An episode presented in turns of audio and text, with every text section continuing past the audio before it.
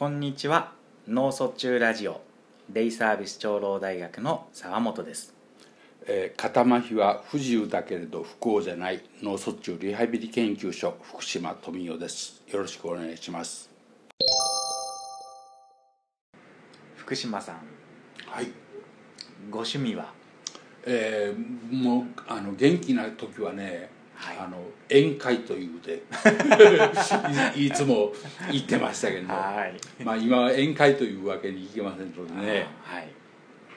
あの今だから決まってこれが私の趣味ですっていうことじゃなくてはい。今自分の立場で発信するそのことがやっぱりあの一つの趣味活動。あ例えばフェイスブックとか、うん。えーツイッターなんかにえーその自分の思いを乗せてやっていくと、でそれにえー付随して、まあ、散歩の時に写真を撮ったり、うん。なんとかするのが、まあ、ある意味で趣味ですけど、その根本は何かっていうと今度人と会ったことを伝えたい。あ人にこんな話を聞いたっていうことを伝えていきたいっていうのが僕のある意味趣味と言っていいと思いますね。なんかそれはこのね今の時代にマッチした、うん。ね SNS 時代にマッチしたすごいね、うん。素敵なうん。ご趣味というか結構その脳卒中とかまあそういったお体のね病気のこととかをきっかけにもう引きこもりがちになってしまったりね閉じこもりがちになってしまう方も大勢おられると思うんですけど、うん。福島さんはなんというか逆にどんどん外へ外へ発信しているような、あの僕らのやっぱり先輩たちがはい。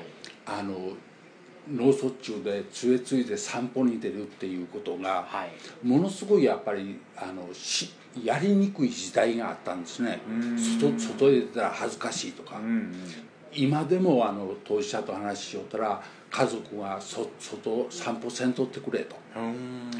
見られたら恥ずかしいとか。うん。いうような話もあるぐらいですけどうん。まあ自分の場合はもうなったものはしょうがないと、えー見られて恥ずかしかったら笑えと思うちゅう部分もあるけど実際外へ出てみたら、あのみんながあの「よう頑張っちゅうね」って。うん。逆に褒められることが多い日 ついつい調子に乗ってあ出ていってしまうと。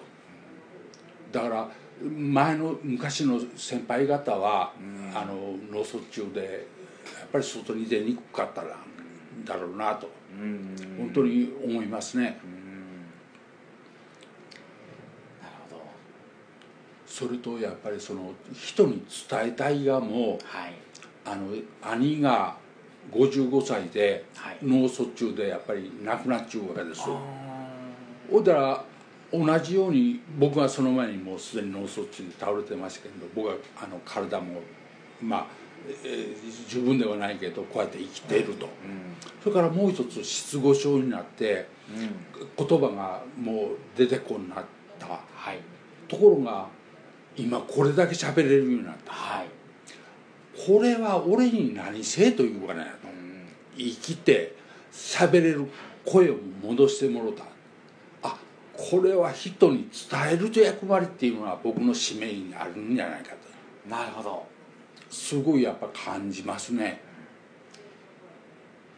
これなるほど。あそしたらもう脳卒中ラジオなんていうのはああもう最高ですね。だから、うん、やっぱりあの自分らあの脳卒中になった時何もできないって思う人がいっぱいおると思うけどはい。